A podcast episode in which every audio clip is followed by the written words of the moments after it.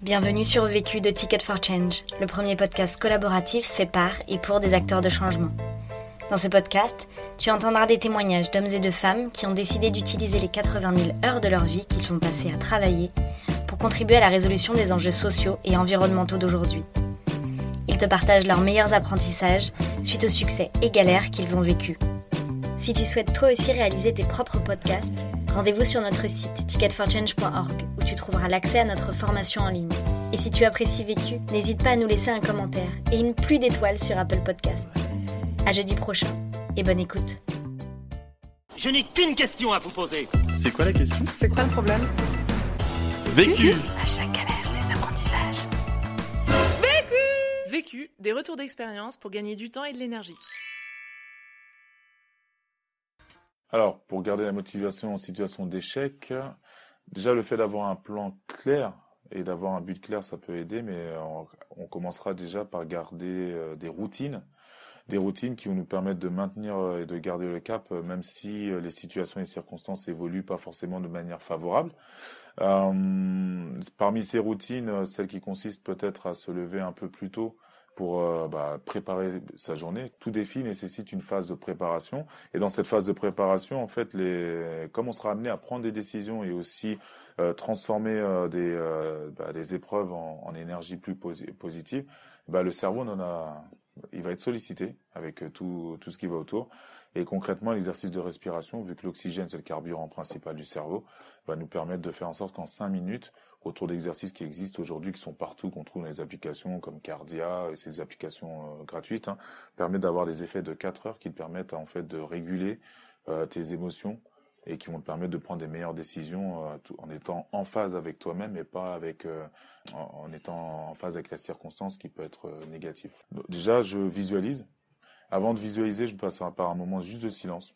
Quand je dis silence, après, il y en a qui vont peut-être méditer, il y en a qui vont prier. euh, donc dans sa partie silence, vous mettez ce que vous voulez, mais quelque chose qui va faire en sorte que qu'il n'y ait pas de bruit, qu'on soit juste en phase avec soi-même et de se dire, bah tiens, bah, je remercie juste ne serait-ce que la vie d'être debout, euh, j'ai les yeux ouverts, euh, pour ceux qui ont la vue, ça peut être sympa. De se dire, voilà, en gros, j'ai pas mal de raisons de dire merci avant de dire, oh mince, qu'est-ce que j'ai à faire et de, après, de coup, j'ai des petites vidéos euh, qui font une heure, euh, une, minute trente à trois minutes, qui sont des vidéos de motivation euh, que je trouve qu'on trouve facilement aujourd'hui sur sur YouTube, qui me permettent de visualiser, de mettre des images. Il y en a qui peuvent mettre des photos quelque part qui correspondent à la direction dans laquelle ils veulent aller. Ça peut être, moi j'imaginais mon centre avec le logo, l'enseigne, ainsi de suite. Donc il y avait, euh, il y avait en fait euh, l'image en fait euh, d'un- d'une entreprise qui m'a inspiré, qui je trouve juste bien, qui a fait son immeuble et ainsi de suite.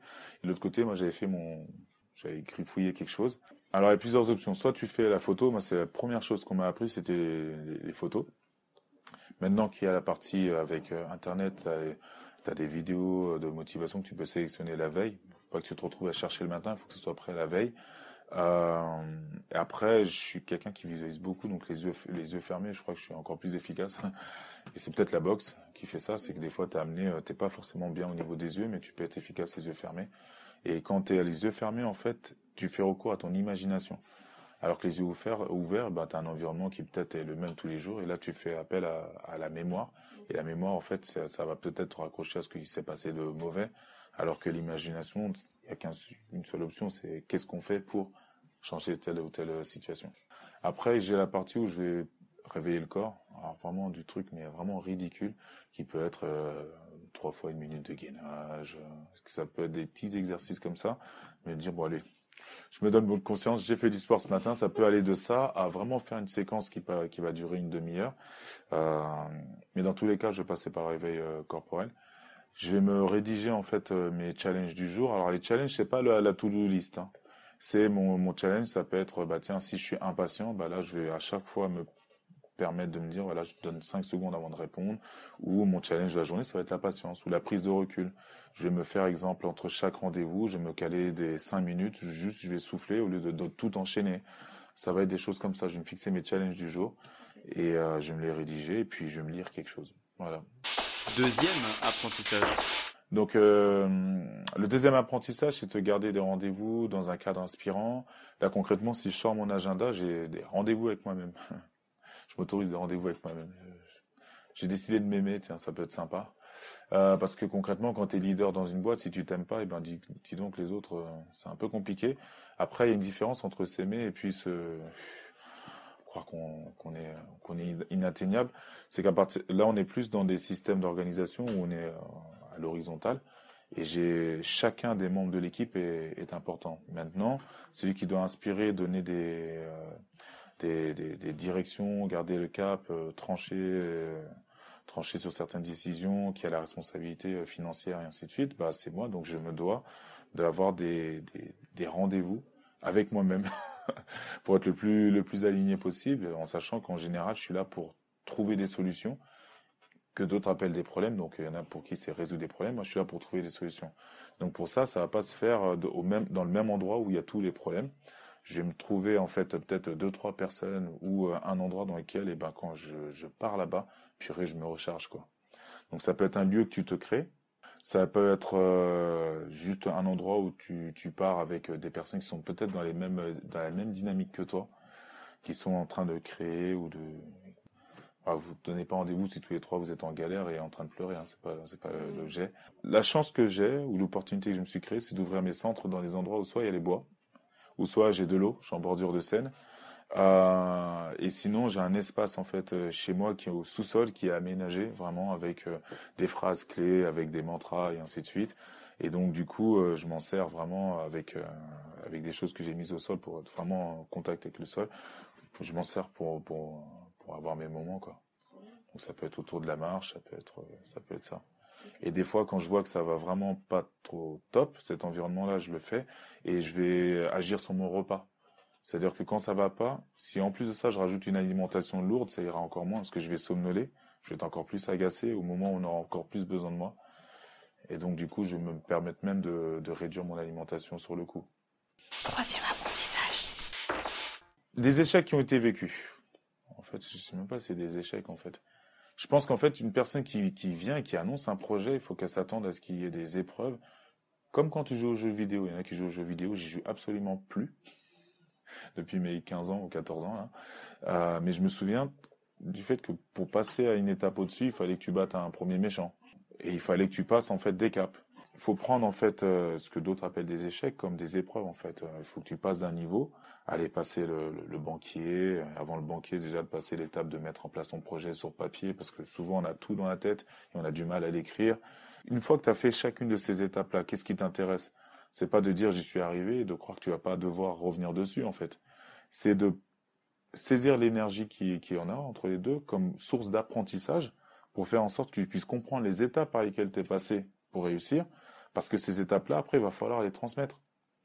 Tu as tout un business plan en tête, mais sur euh, une partie peut-être euh, process commercial, il va falloir que tu dises au commercial que tu vas recruter quelles, sont les choses concrètement que tu lui demandes. Donc tu as intérêt à en retirer l'apprentissage pour faire en sorte que les personnes qui vont bosser avec toi, soit les parties qui les concernent, tu puisses leur dire de manière super claire ce à quoi tu t'attends et ce que tu souhaites. Donc du coup, ce qui va t'intéresser, c'est ni l'échec, ni, euh, la victoire, mais qu'est-ce que tu en apprends. Donc les galères, exemple du type, j'ai fait 20 banques, 18 m'ont dit non. Et à chaque fois que je ressortais des rendez-vous, je leur posais la question comment je peux faire pour améliorer euh, mon, mon dossier? Et euh, j'ai eu droit aussi à des, à des remarques qui, étaient un peu, bah, je suis sportif, je suis noir, je suis 1m80, 1m94, je fais presque 110 kilos.